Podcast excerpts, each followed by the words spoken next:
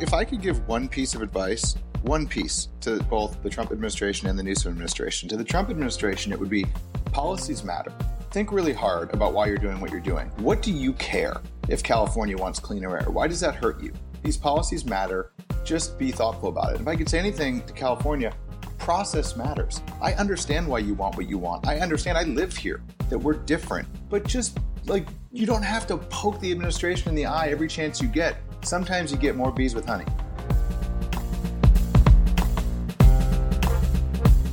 There's been no shortage of climate related news in recent days.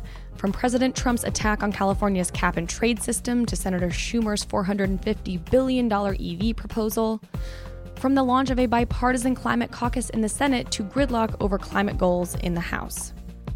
And from disastrous wildfires raging in the West to the anniversary of Superstorm Sandy that ravaged communities in the East. It's a grab bag on this week's episode of Political Climate, a bipartisan podcast on energy and environmental issues in America, presented by the USC Schwarzenegger Institute. I'm Julia Pyper, contributing editor with Greentech Media and a senior fellow with the Atlantic Council. Sitting here with me in Los Angeles is Brandon Hurlbut, our Democrat, a partner at Boundary Stone Partners, and former chief of staff at the Department of Energy.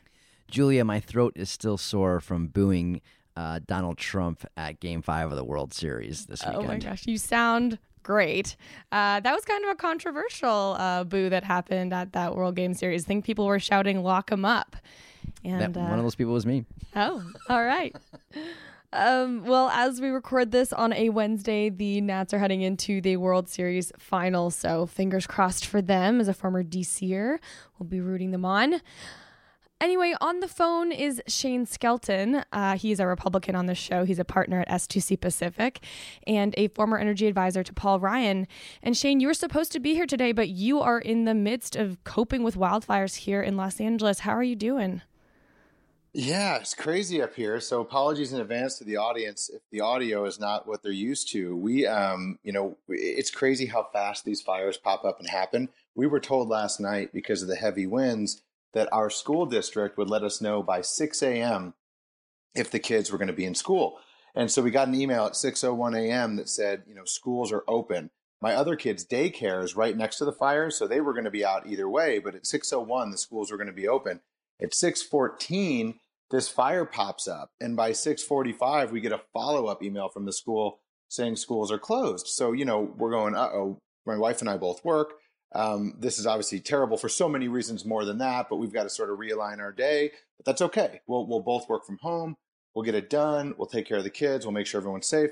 And then, you know, 10 minutes later, boom, power goes out. So now I am in my house. Um, I am on my cell phone. I do not have power. I do not have uh, internet connectivity. My kids are brought up to, to our in law's house. I'm staying here trying to figure out, you know, if we need to evacuate and what to do with the dog. But it just seems like this is something now that we used to talk about because it was a big deal, but it happened like a couple times. And when it happened, it was terrible and people died and, and it was, you know, awful. But it's happening every single day. Every single day I'm on fire watch. It's, it's really odd.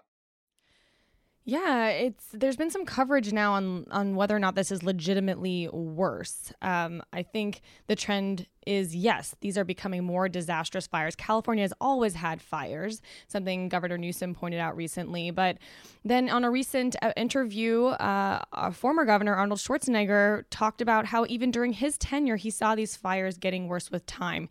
Here's what he said on Jimmy Kimmel. First of all, you're absolutely right. Fires happen all the time, and I think that during my administration we have seen because of climate change and other things, the fires increased. There was no more fire season. It was kind of all year round. Like as you can see, this is very unusual to have in October such huge fires. Yeah, sure. And, uh, uh, so they are not only in Southern California, but they're in Northern California. They're all over the place. And when I was governor, there was one time I went to bed and they said there's around 500 fires all over California. And I was like, I couldn't sleep the whole night. I was like up and thinking to myself, how do you handle this? And what do you do about it? How do you have the resources for all those different places and all this? And then in the morning, I, I, I get up and I make a call, and they tell me there's now 2,012 fires all over California. I wow. mean, just to think, to, to, to show you the, the, the, the, size of it all. It's so overwhelming that you really have to kind of pull your act together and get, you know, the National Guard was helping. I mean, everyone was helping. The federal government was helping, the local firefighters.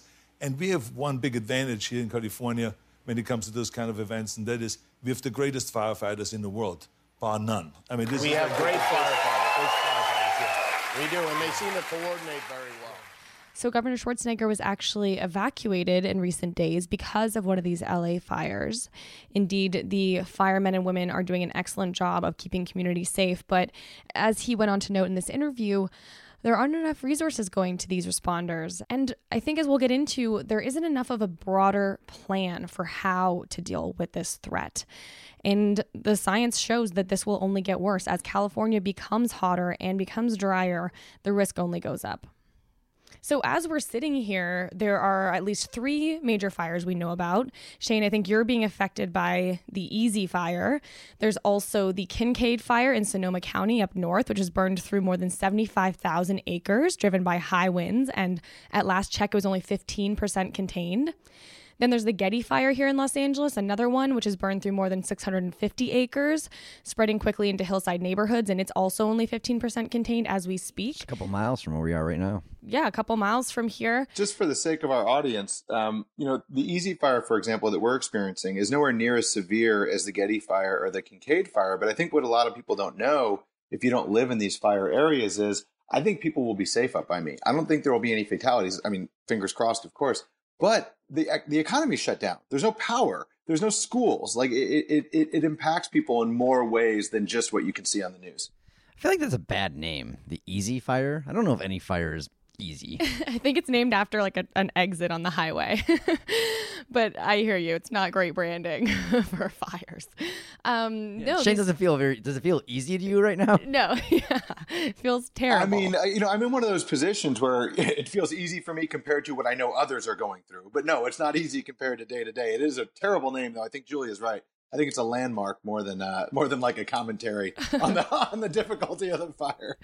Yeah, I mean, these fires are actually terrible. And, you know, as we talked about in previous episodes, it's the damage of the fire and then this damage and the risk that comes with the power outage. So, up north, um, PG&E, as we know, it's facing bankruptcy. Uh, while the cause of the Kincade fire, that huge one that's blazing up there, has, is still under investigation, PG&E did report that a broken jumper wire was found near a transmission tower near where that fire broke out.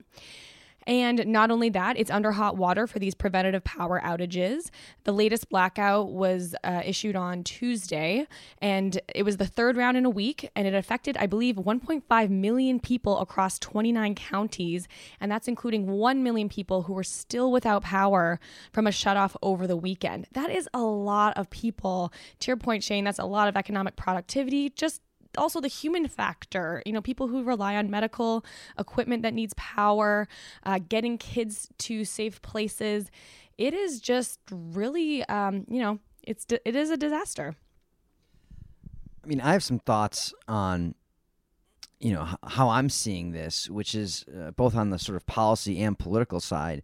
Uh, on on the policy side, it seems like right now, you know, all we're seeing is like ways to try to prop up PG&E by sort of bailing it out or you know trying to sell it. Governor Newsom has talked about you know trying to get Warren Buffett, Berkshire Hathaway to to buy it. Uh, but that seems like a band aid approach to me because uh, we need more than a band aid. This is going to keep happening. We're going to keep having these wildfires. We're going to keep having these, you know, public power shutdowns. Uh, we're going to keep increasing all these liabilities. And so I think we need comprehensive change to the energy system where we have utilities who are incentivized to more aggressively deploy distributed energy resources like microgrids, reduce greenhouse gas emissions, and provide cheap, reliable power and also partner with the private sector. There's a lot of exciting companies that, you know, where you can harness this innovation and their dynamic business models to accelerate these deployments. So I think we need to change the incentive system, move to these performance-based, you know, regulations. On the politics, this can be crippling for an administration. I mean, we remember Hurricane, you know, Katrina and what happened down in New Orleans and what effect that had on George W. Bush's administration. I mean, that, you know, was really damaging to him and I think you know, if we don't get our act together, we're heading in, you know, in that direction. Shane's talking about the economic loss, the loss of to life, health and safety, and the inconvenience. These are this is enormous. Yeah, I mean, there has been some commentary on not blaming Governor Newsom personally because I mean he has only been in the in the office for you know several months, and there's a lot of this stems back decades really to regulatory decisions made at the Public Utilities Commission and within the utility. And there's so many stakeholders at play here. And so can you pinpoint it all on the current administration for not getting this right? Like these the energy system moves slowly and this is the result of, of a lot of people's decisions. I think there's a, a, a good discussion to be had about who bears the brunt of it. I mean, I've seen a lot of people call out the utility regulators saying they should have approved more maintenance and spending. Others have said, "Hey, that budget was there.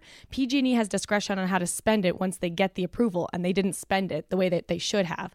Some people have turned to ratepayer advocates and said they advocated for keeping electricity prices low in California, which they're already quite high. And that meant that they did not approve more spending for safety and maintenance.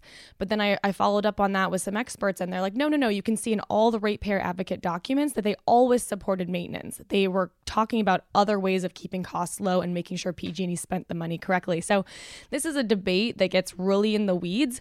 I will point to some excellent reporting, though, by David Roberts at Vox. He's done a multi part series on uh, what to do about the fires and some of the issues at play. In one of them, he talks about how distributed energy is really a key part of the solution, but that if it's not managed and deployed with policies surrounding it, will really exacerbate California's inequality. Roberts put it this way quote, distributed energy is coming to those who can afford it. If California doesn't get its Together, it's at risk of stumbling into a safety and equity nightmare. And this is something we talked about in detail with Michael Wara on our previous episode. So I encourage people to check that out for a more detailed conversation of how California got to this place and what it can do going forward. I'm with you, Julia, that you know Governor Newsom can't be held accountable for what led us to this point, but he the voters will hold him accountable to what happens next and what solutions uh, you know you're providing. And so I think there's a lot of work to do on that. Truly, the devil's in the regulation, and if they screw this up, it looks like hell. Yeah, and and guys, this is you know so first of all, on the ratepayer advocate piece, um, you know I can tell you that I know for certain because I've read through these dockets they do oppose these safety investments. Um, I'm not saying that they would get out there and say we don't want safety, but they don't even understand what that means. So a lot of the time when we talked about you know with Michael Wara in the last episode, undergrounding power lines, allowing you know utilities to go in and put storage in several homes and build microgrids or virtual power plants. These these consumer advocates oppose all of these things, and I just don't understand how in California, where we talk, where we spend you know more money than any other state in the country by a long shot, where we talk about the cost of climate change very openly, unlike other states, where we talk about the cost of rebuilding after wildfires very openly, how this is the one space where we're not willing to invest prevention is the one space that's one bridge too far that's one cost that we can't accept. And david roberts in his piece that you referenced julia he mentioned what i've been saying on this show for a year which is you can't have this be a solution for the affluent. Some people get solar panels and batteries and everyone else you know gets gets to to evacuate and, and not have power. So what you've got to do is the governor's got to figure out a way like brandon said to figure out how to do this moving forward. He is not responsible for the last decade but he is responsible for coming into office understanding the threat that would become the next wildfire season, having utilities, you know, telling him what they needed to do, what kind of investments they need to make. And instead of doing anything, instead of lifting a finger to allow some of these investments to occur, all this administration has done is blame the utilities and look for punitive ways. I saw the other day that Governor Newsom advocated a $100,000 fine per day that power's out. So is that him saying that keep the power on and burn the darn state down? This doesn't make any sense. I'm with Brandon. It's got to be rethought from the very ground up. We can't say, how do we take our current system and make it 5% better? We've got to say, what investments need to be made today to make sure that we can slow this down tomorrow and completely stop it five or 10 years from now. And I personally don't blame the utilities. I, I, they, they're incentivized to spend money. Maybe they're not incentivized to spend money on the right things, but that's a political and a policy problem, not a utility problem. Well, I'm I agree with both of you. I mean, I don't see how California can do anything other than a full, wholehearted reevaluation of this system. It is like a game of whack-a-mole right now. They're just kind of like, oh, a power outage here, bam. Like, no, that is not going to solve this problem. It's not just about resilience. It's how do you then also factor in your climate goals. There's an inherent tension there, I think, between trying to introduce, you know, measures that bring California toward decarbonization and invest in resilience. This is climate mitigation and adaptation, which were I think kind of thought of on a timeline of first one then the other. Now they're like head to head. And how do you address both at the same time? I think California is ground zero for that right now. And I don't know who's going to be able to sort of stem the flow of, you know, reactivity here and think more proactive. I don't know how that happens, but I do agree the onus will be on the Newsom administration going forward on how they can pivot into that mode. You know, a little background here too, um, just for our listeners who, who don't keep track of this stuff very closely. When I worked on the budget committee, we uh, my I personally oversaw the wildfire funding account, and this was a big deal because this is an account that that was that was um, impacted by the budget agreement that we reached with the Obama administration, meaning that when the money was gone, the money was gone to fight fires. And even if California or Montana or Wyoming or Idaho were on fire, there was nothing that could be done. So one of the things that the Democrats wanted to do, to their credit, was they wanted to create a cap adjustment. So basically, if disasters were so large that they would exceed the rolling average of the amount they were allowed to spend, they could get access to additional monies that were not subject to the spending cap. In other words, you wouldn't start you know, pulling money out of other other federal departments to pay for this.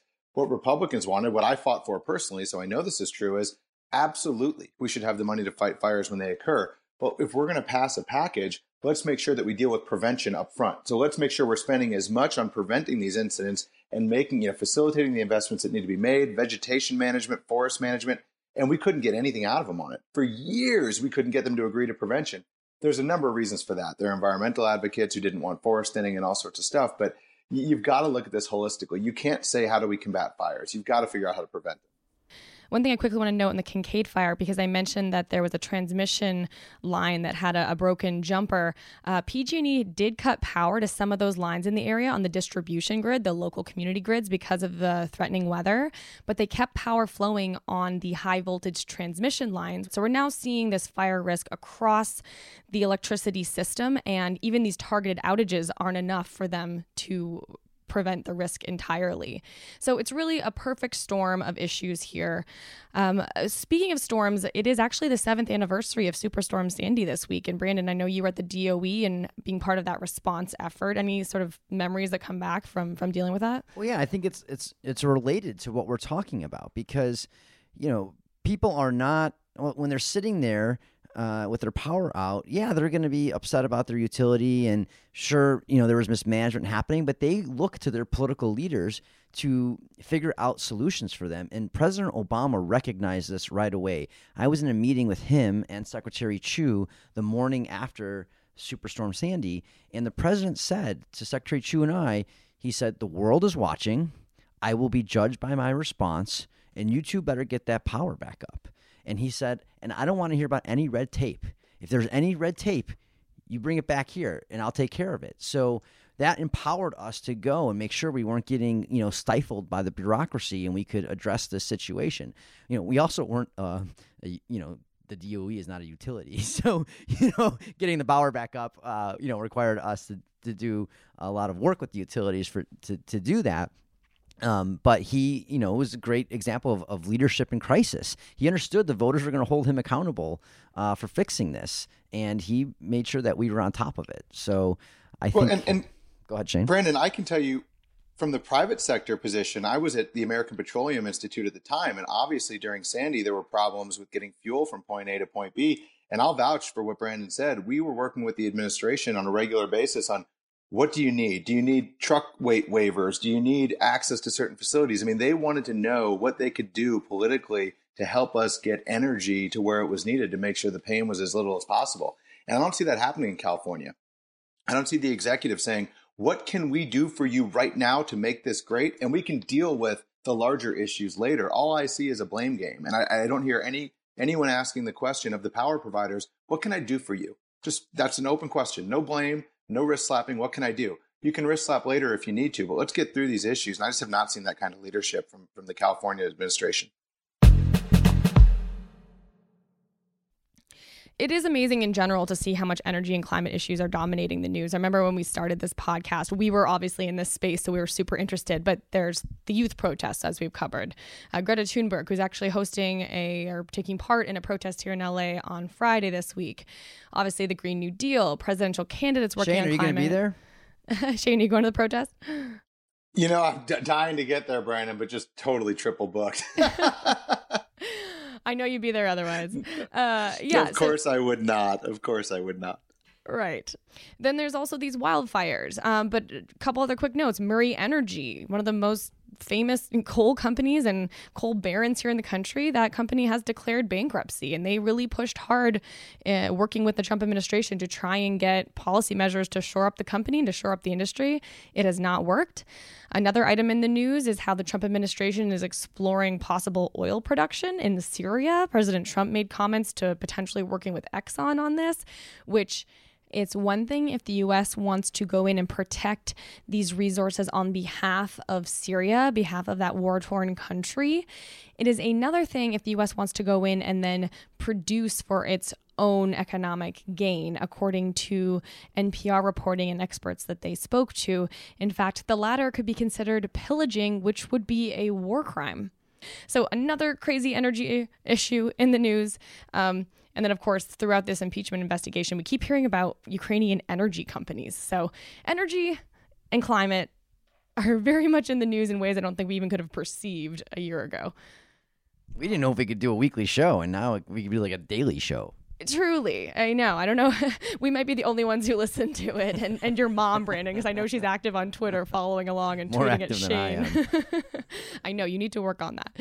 Um, but yeah, I just wanted to take stock of a few of those other recent headlines. Okay, so we just ran through a number of items in the news, but it actually does not stop there. First up is the Trump administration's lawsuit against California's emissions trading system. This is the cap and trade system California put in place, was actually signed into law by Governor Schwarzenegger. Well, really, the groundwork was signed into law According to the Department of Justice, uh, they say that California has intruded into the federal sphere because of the cooperation between California and the Canadian province of Quebec in this emissions trading market.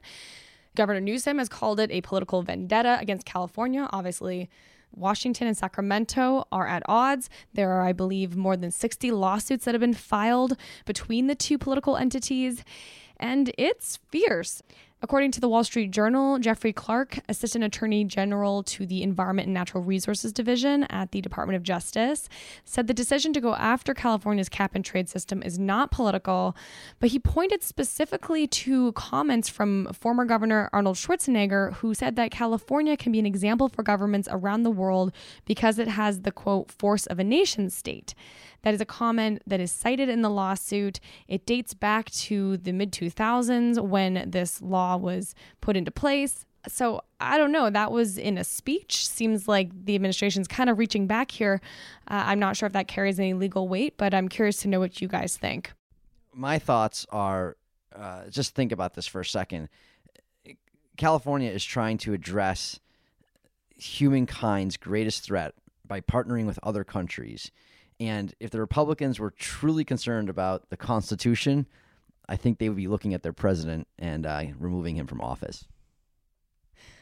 All right, Shane, what do you have? That seems a bit off topic, but uh, what, what, I would say is I'm going to acknowledge up up front that um, that I uh, I don't know how this would play out in a court of law. Like I have no idea if there's any validity to the Department of Justice's case. I, have done some like you know brief googling, and I didn't have the time this morning for all the reasons we just discussed to look as deeply as I wanted. But um, I've seen you know whatever someone wants to be the outcome, they have you know legal arguments for why that's the proper outcome. So legally, I have no idea what this means. Um, I think what it, what it says to me is one, of course, California, if they want to work on it, you know, California has its own regulations, always has. So to the extent they want to work with neighbors on on um, you know providing more environmental benefits, I think that's totally fine. I think they should be allowed to do that. I'm not really sure why DOJ would use any resources trying to stop them from doing that. But more interesting to me, and one of the things that I've talked about for years, sometimes on this podcast, but sometimes just in political discussions or policy discussions, is if you don't want California doing its own thing and you don't want states, you know, making deals with other countries, set a federal climate policy because once you do that, you have preemption. If we set a federal climate policy, California couldn't do anything that fell outside that policy. And so I just don't get why we don't use this opportunity to create a, a climate plan. I don't know if that's a carbon tax. I don't know if that's a certain set of regulations. I don't know if that's some of the more freewheeling, you know, race to the top stuff we've talked about, where you provide incentives for states to do certain things. I think there's a lot of room for discussion there. And I know we had our solutions episode where we kicked some of these around, but if you're the federal government, there's an easy solution here. Put a climate plan in place that binds the U.S. You have federal preemption, and then you don't have to worry about California or anyone else. Yeah. I just find these lawsuits so frustrating. It's like if there was truly a matter uh, a legal matter that was jeopardizing the United States' ability to conduct diplomacy, which I think is part of the Trump administration's argument that they can't negotiate with other nation states when you have a state undercutting them. That's part of their argument. I just feel like that is so disingenuous because unless that's truly proven, in which case, have a discussion, get the experts in a room, hash out a way to make the cap and trade program work in the nation state's best interest. But it feels, again, disingenuous and it just results in so much more work for lawyers and, and nothing feels like it's ever getting done. Julia, it's just, look up. There's a bigger plan here. Here's what Mitch McConnell and the Republicans are doing. They are remaking the judiciary to, you know, espouse these conservative pr- principles or just confirming these as one after another, unqualified people. And then when we pass these laws or do these deals like we're talking about between California and Quebec, they are going to undermine them to protect their minority view. That is the plan. That is what they're doing. So I, I favor redoing the judiciary. I think the judiciary has been far too liberal for far too long. I think it's taken us off course from the Constitution. But on this specific issue, I agree with actually both of you insofar as that I don't understand. I, I think both sides need to disarm. Now, you guys might think it's all the Trump administration. I understand that. I don't think it's all the Trump administration. I don't think it's all California. I think these both the state, the attorney general, the governor, and the president are poking each other nonstop. There have been so many opportunities, so many for one or both parties to say, you know what, we will concede on this point if you'll meet and have a discussion about how to move forward. But every time I read something in the paper, and I'm not blaming California or the, the administration uh, for all of it, it just seems like they intentionally escalate things. They even word things in a way that's intended to be offensive. So on both sides. So I just don't get why there's no willingness whatsoever to say, you know, we represent a huge state. And for the president, I represent a huge country. Let's just figure something out that works for everyone. And I wish, I don't care who de escalates first, but I honestly think that, like, for example, this lawsuit would not have come up if there weren't so many other fights going on. California has to understand that the United States has a president and the president was elected and he disagrees with them and there are certain things he can do, and they can't sue the president for everything. And the president has to understand that states have rights, and California has a very different circumstances, both geographically, politically, and in every other way, as a lot of the country, and they have things they need to do, and they can't be sued for everything. I just don't understand why no one's able to work on this. Yeah, I hear that. I, I feel like Especially, yeah, you're is, the media, both sides. You love the both sides, Julia. um, yeah, there's a way to have multiple. Let's undermine this you know, critical deal for humankind, but you know, the Democrats use some bad words. That's, those are Both that's sides. not my reporting. There's something to be said for covering the decision makers and what they say. That is, a, you kind of have to. Then there is a question of balance is bias, and you definitely don't want to tread there where you're, you know, you're both presenting the latest news so people know what the leader of the country is saying, but then how do you make sure that it is bolstered by context and facts? For sure, the media, particularly mainstream media, has struggled with that as they try to churn out a ton of content. Um, separately from that, I mean, to push back on you, Shane, I think the problem here in California was some of the premise of these issues. It was things like going after sanctuary cities or stemming from immigration policy, I think was one of the first flare up points. And so that's where it's hard to just get in a room and say, okay, how can we like give and take a little bit? We fundamentally disagree. This would be California policymakers with this core. Uh, policy and what you're trying to do to the people that live here. And I think that's where things get really toxic. Um, it's very hard in that situation for anyone to get in a room and say, let me just hear you out. Let me extend an olive branch rather than rather than go on offense or defense. And so we get stuck with these lawsuits. And the Trump lawsuit against the California cap and trade system is not the only one. We've covered before that the administration is going after California's emissions rules, the rules that allow California to set more stringent clean car standards. We know that um, the Trump administration is trying to remove California's waiver that allows it to set those those stricter uh, regulations. So we saw that several automakers, including Ford, Honda, and Volkswagen, teamed up with California to try to come up with a set of rules that the automakers would voluntarily agree to. The Trump administration then uh, indicated they would go after those automakers for antitrust violations. And then the recent news is that General Motors, Toyota, Fiat, Chrysler, and others are now backing the Trump administration on their challenge against California. So, uh, you know, it used to be that the automakers were kind of a foot away from this. I think the Trump administration had gone further in repealing these clean car rules than even the automakers anticipated. But now, in face of this conflict, they are falling in line with the administration. So I don't know, Brandon. Do you have any thoughts on what that what that means for the policy? Here's my thoughts. I am the proud owner of a Chevy Bolt. I love that car. It's a terrific car. Based on what GM just did, I'm so disappointed. It's kind of confusing because they were under fire, GM and others, for uh, transitioning to more fuel efficient vehicles and EVs, which just have fewer parts, which is resulting in some of these labor changes, which was part of the negotiations around which factories they keep open and how much work is available. And here they are, you know, joining in with the Trump administration on pushing back on clean vehicle rules. I'm sure. Meanwhile, China is trying to own this market. This is what these companies have to understand. If they don't get it together, China will own auto and mobile industry going forward. I think kind of like the wildfires, there is this whack a mole thing where these companies are trying to figure out how do I cope with the issue in front of me? How to keep these workers employed? How do I keep my market share right now and plan for this future? And I feel like they're doing a bad job of keeping all the balls up in the air. I'm not saying it's easy, uh, but it does feel like the bigger strategy is being missed. The federal government, I was there, we bailed them out to move in this direction. And now they're fighting it again. And uh, that's really, it's really disappointing. Shane, do you have any thoughts? Yeah, I mean, I feel like this is another situation where literally everyone is wrong. I mean, the Obama administration was wrong for finalizing the rules more quickly than they were supposed to. The Trump administration was wrong for trying to take away the California waiver and ending any incentive that auto companies had to become more efficient and build more EVs. Auto companies were wrong for begging the Trump administration to do this and then bailing on him after he did it. Uh, again, the administration was wrong for taking California's waiver authority, and California was wrong for not being more amenable. I mean, words matter, and I just don't get. I, I like the California policy. I want to be clear on policy.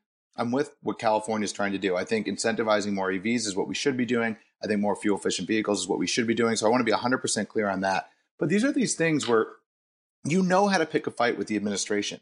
And why not just say federal law is unequivocally clear that the federal government has this authority and the state does not? But federal law is also unequivocally clear that we've been given a waiver. We'd like to keep that waiver. Let's work this out. But they can't help it. They just have to say, like, we can do whatever the heck we want and all that sort of stuff. I just feel like literally everyone was 100% wrong. And I do think the automakers, all of them, find themselves in a weird spot where they fought the Obama administration rule tooth and nail only to beg Trump to change it, only to side with California against Trump. And I, I, I, just don't get what the plan was from from day one. What the automaker, what did they want? They obviously didn't want the Obama plan. They obviously didn't want the Trump plan. I think the California plan is similar to the Obama plan. I, I don't even get what they wanted. I think they misplayed this terribly. Yeah. Uh, the House Committee, uh, the House Oversight Committee's subcommittee on the environment held a hearing just in recent days where uh, former Governor uh, Jerry Brown spoke. And, you know, he made this personal appeal saying, hey, Quote, This is not about me. I'm older than all you guys. I'll be dead, but your kids are going to be alive and they're going to face a terrible future. And if you don't face the reality and do something about it, you are complicit. Uh, so, words from the former governor there uh, being held in a House committee. I just feel like if I could give one piece of advice, one piece to both the Trump administration and the Newsom administration, to the Trump administration, it would be policies matter. Think really hard about why you're doing what you're doing. What do you care? If California wants cleaner air? Why does that hurt you? These policies matter. Just be thoughtful about it. If I could say anything to California, process matters. I understand why you want what you want. I understand I live here, that we're different. Our, again, our topography is different, our geography is different, our energy needs are different, our population is different, our reliance on vehicles are, is different. But just like you don't have to poke the administration in the eye every chance you get. Sometimes you get more bees with honey. Shane, you said earlier words matter. I think you should give that advice to your Trump administration as well. I think words matter for everyone, and I think you know if you want to be honest about it, I think there's a lot of stuff going on in Washington right now that could have been avoided with words chosen differently. So uh, words matter. I, I'm not I'm not aiming that at anyone, but they do. Yeah, I feel like the words mattering. I think this is, we're seeing now a culmination of a long period of political tension that had been rising, and no one was going to put that genie back in the bottle, unfortunately. I feel like this, the reason we're seeing such vitriol right now is it didn't just happen yesterday, you know? And that's the sad and bigger picture here of I don't know how America heals itself, but this is where we are. Um, one other item quickly on the Trump administration they did reaffirm their plans to pull out of the Paris Climate Agreement. That can formally happen on November 4th. That's the soonest they can uh, file the paperwork. The pullout would then take effect one year later, just one day after the 2020 presidential election. And so I guess Trump would still be in office at that at that time. So it appears that the U.S. will likely be moving out of that accord. A future president could could reverse that, I suppose, but that is the timeline we're looking at. We got to win in 2020. Another reason. Well, and, and keep in mind, the accord itself has zero impact. So the real issue is will whatever administration's in place pursue policies that would get the U.S. to compliance with whatever they agreed to in Paris, and you can do that with or without the agreement. So it's ceremonial. It's not. It's not like, oh my gosh, let's get back in the agreement before it expires. It doesn't matter if you put the policies in place to reduce emissions, uh, you're, you're doing something to be helpful. And if, if you don't, you're not. It doesn't really matter whether you're part of the agreement or not. Well, it's actually a nice segue to the news that Senator Mike Braun, a Republican from Indiana, and Senator Chris Coons, a Democrat from Delaware, have launched this bipartisan climate change initiative in the Senate. It's the first initiative of its kind uh, in the Senate specifically. And their aim is to come up with bipartisan solutions to climate and energy issues. And to your point, Shay, maybe this could be uh, the kind of group that comes up with real policies. They don't have to take the Paris Agreement title or anything like that, but comes up with a real set of bills that could have an impact on the climate crisis. Uh, they there were rumors, there was discussion of this committee launching. I think the added momentum now is that Senate Energy and Natural Resources Chairwoman Lisa Murkowski has indicated she will be joining. I think there are a handful of others that have indicated they will do so. So we have touched on this before, but um, any other thoughts on what it means that the that this caucus is officially forming? So I think this is interesting. I mean, I think we talked about the Senate bipartisan caucus um, last week. Sort of the only new intelligence that I've picked up between then and now is just that uh, they do want to move a bill in the Senate, some sort of energy legislation, as a as a, a, a goodbye to um, Senator Murkowski having been the, the chair of that committee. Because next year is an election year, they're not going to move you know a lot of energy legislation. So I know that there is some sort of um, desire to act, and I'm not saying something sweeping and, and something huge, but uh, I think that gives this a little more teeth. If you're planning policies for no reason, it doesn't really matter. If you're planning policy and you want to try to enact something, uh, that's pretty cool. Well, to your point, Shane, yeah, I mean, if there's real policy teeth here, that would be great.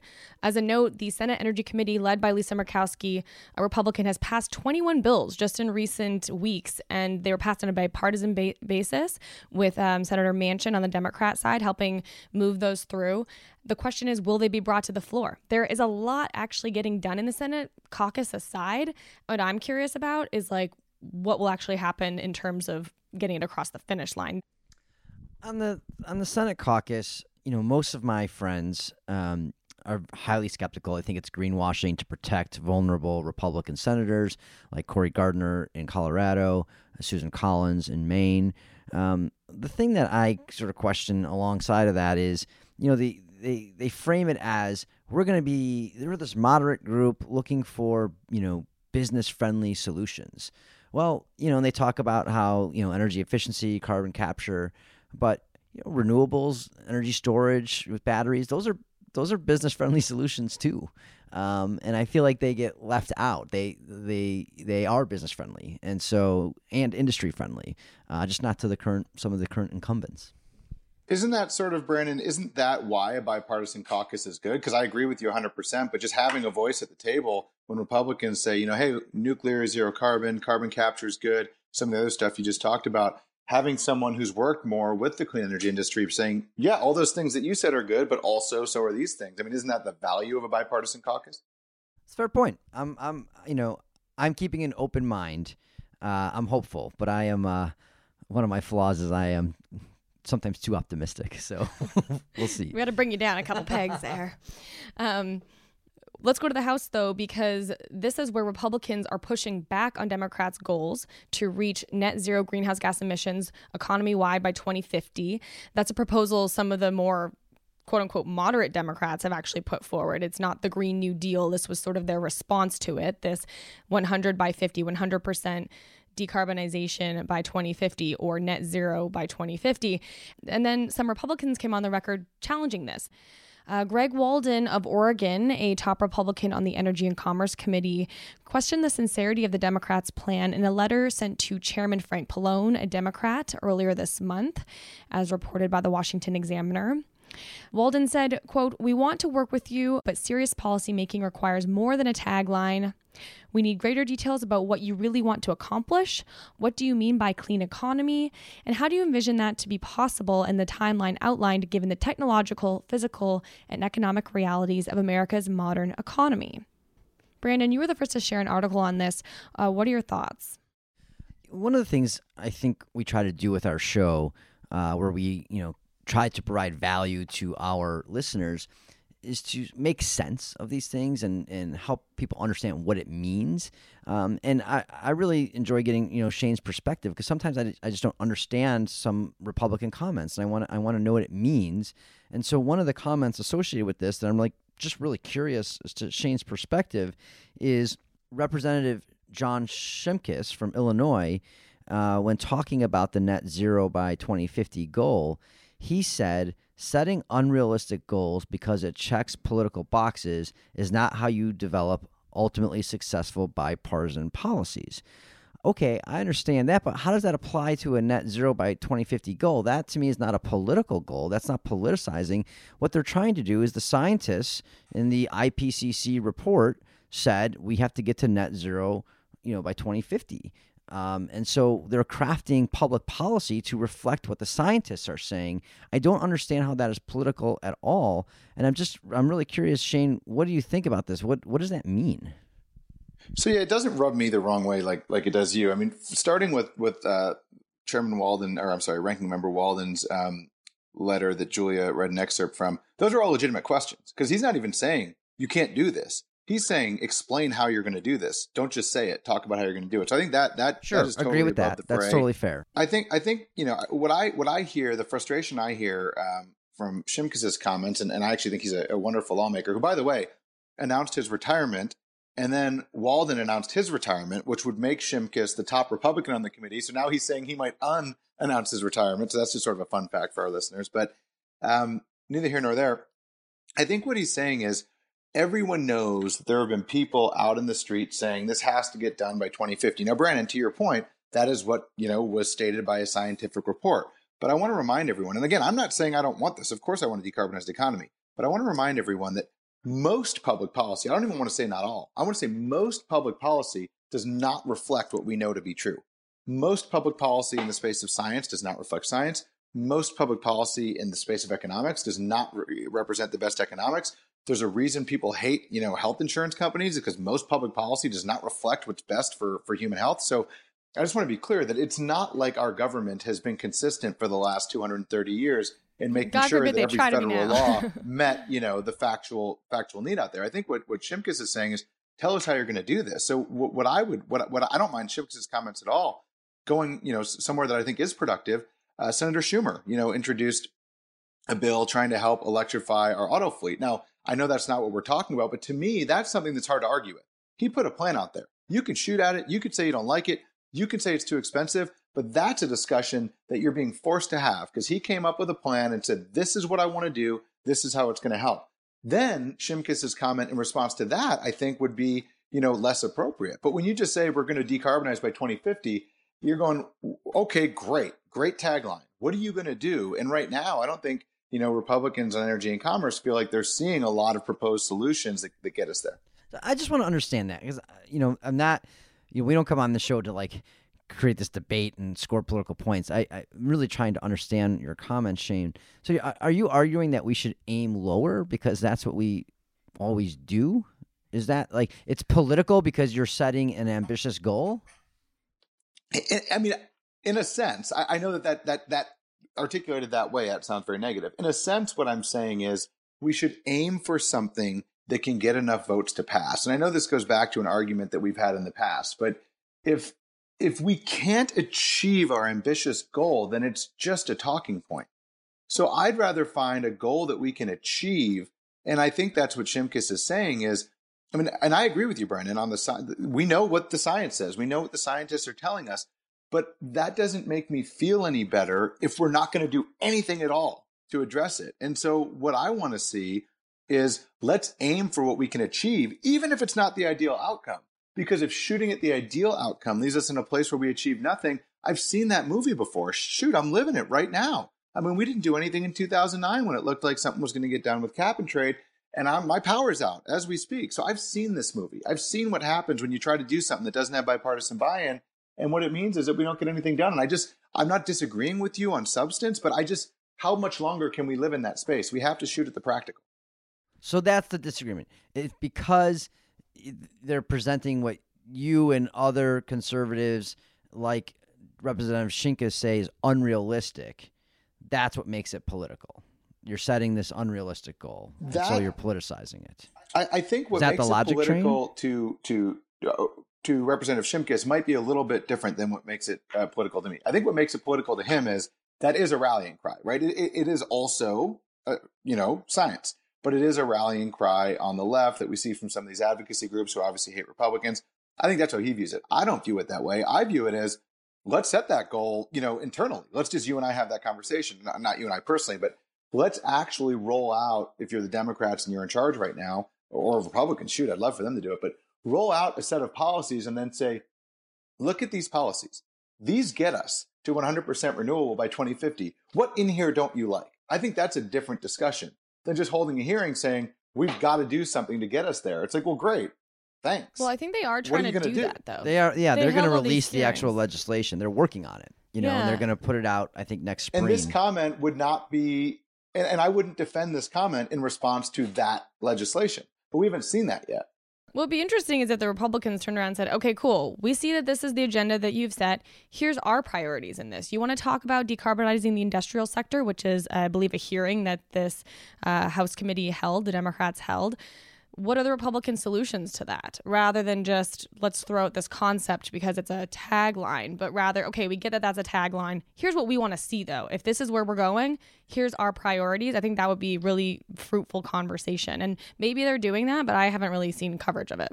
No, I agree with you, Julia. And they're not doing as much of it as I'd like to see. But interestingly, I read all these hearing. Uh, I don't watch all the hearings. I'm not going to say that I do, but I read the hearing memos and I read the testimony. And interestingly, and the and the and the statements from you know the leaders both on the Republican and Democrat side, and they they go halfway there, and they don't go all the way there. And I'm with you; they should go all the way there. But they'll basically say, you know, our innovation agenda is something that's agreeable to everyone, and here's all these great things that are happening. And they're right; they're 100 percent right. But then my question to Republicans, and the one that I do ask, is, I agree with you. What policies can we put in place to accelerate that? And that's where I think they're lacking a plan. I think Democrats would be smart and and Vice President Biden has mentioned this in some of the debates to you know run on this message. You know, we're talking about this net zero by you know 2050 goal, and Republicans are saying you know this is unrealistic. That's we're America. We've done amazing, you know, really hard things in the past. We put people on the moon, you know, when people said we couldn't. I mean, we have done extraordinary things. We have the top, you know, engineers and scientists. We have the best, you know, we have the wealthiest nation. We have, uh, you know, amazing financial markets to deal with this. Like, we can do extraordinary things in this country. We have done this all along our history, and I think an optimistic message like that, that I think Vice President has you know delivered in some of these debates, would be smart for Democrats to embrace. So Shane mentioned the Schumer plan. That's a $454 billion plan to accelerate EV adoption. It'd be kind of like a cash for clunkers program where individual buyers would get rebates of $3,000 or more to transition to an EV, and the old vehicles would be scrapped. Uh, it would also provide funding for EV charging station and incentives for automakers to build new factories or retool existing ones to assemble zero emission vehicles. So that's the more specific policy Schumer's put out there. I think it'd be interesting to see if Republicans, you know, engaged with that. But you know, so Shane, you're you're supportive of what Senator Schumer put out in that um, op-ed.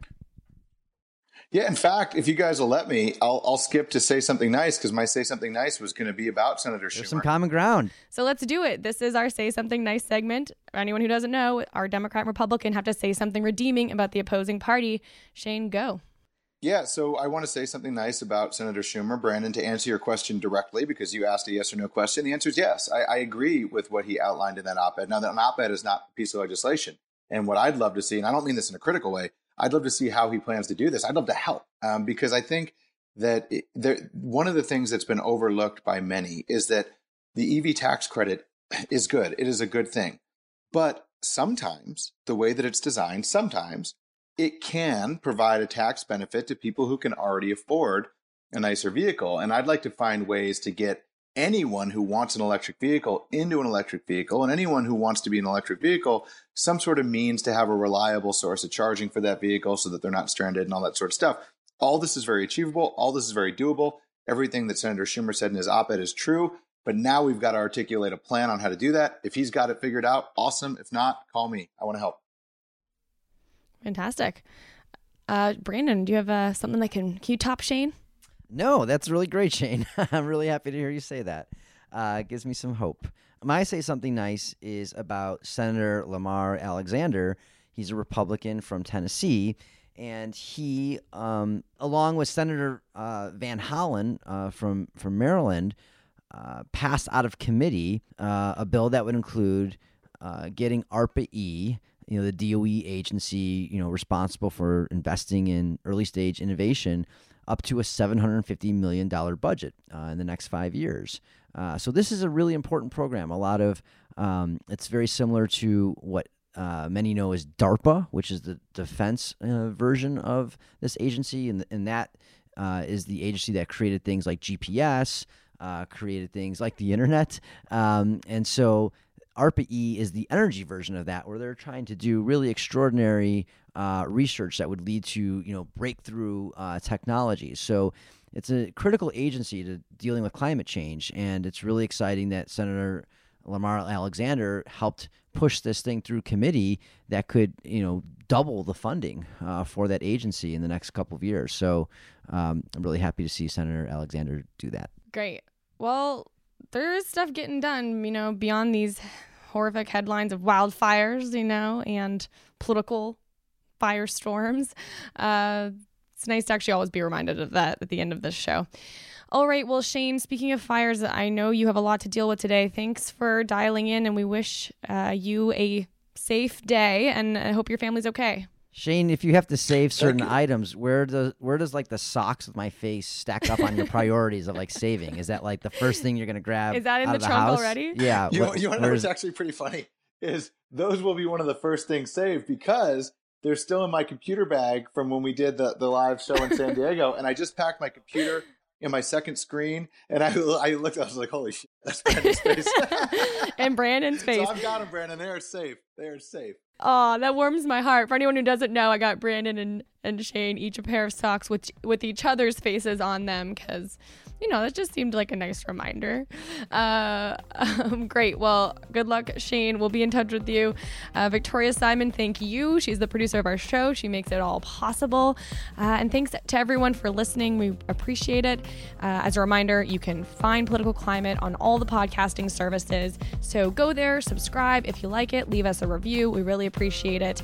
Also, you can tweet at us on Twitter at poly underscore climate. That's it for today. Until next time. Julie, are we on Amazon Prime? Yeah, yeah, we can put you up on there. You can order Brandon in less than one day. No, just the podcast. Delivered right to Just your door. podcast. Oh, no, not in person greet meet Because you get these videos with Amazon Prime. I watched this great show, Fleabag. What Fleabag about, is pretty great. what about the podcast? Can we be on that too? Probably could. Maybe we could put your faces on some socks on there too. You know, get some merch going. All right, that is it. Until next time.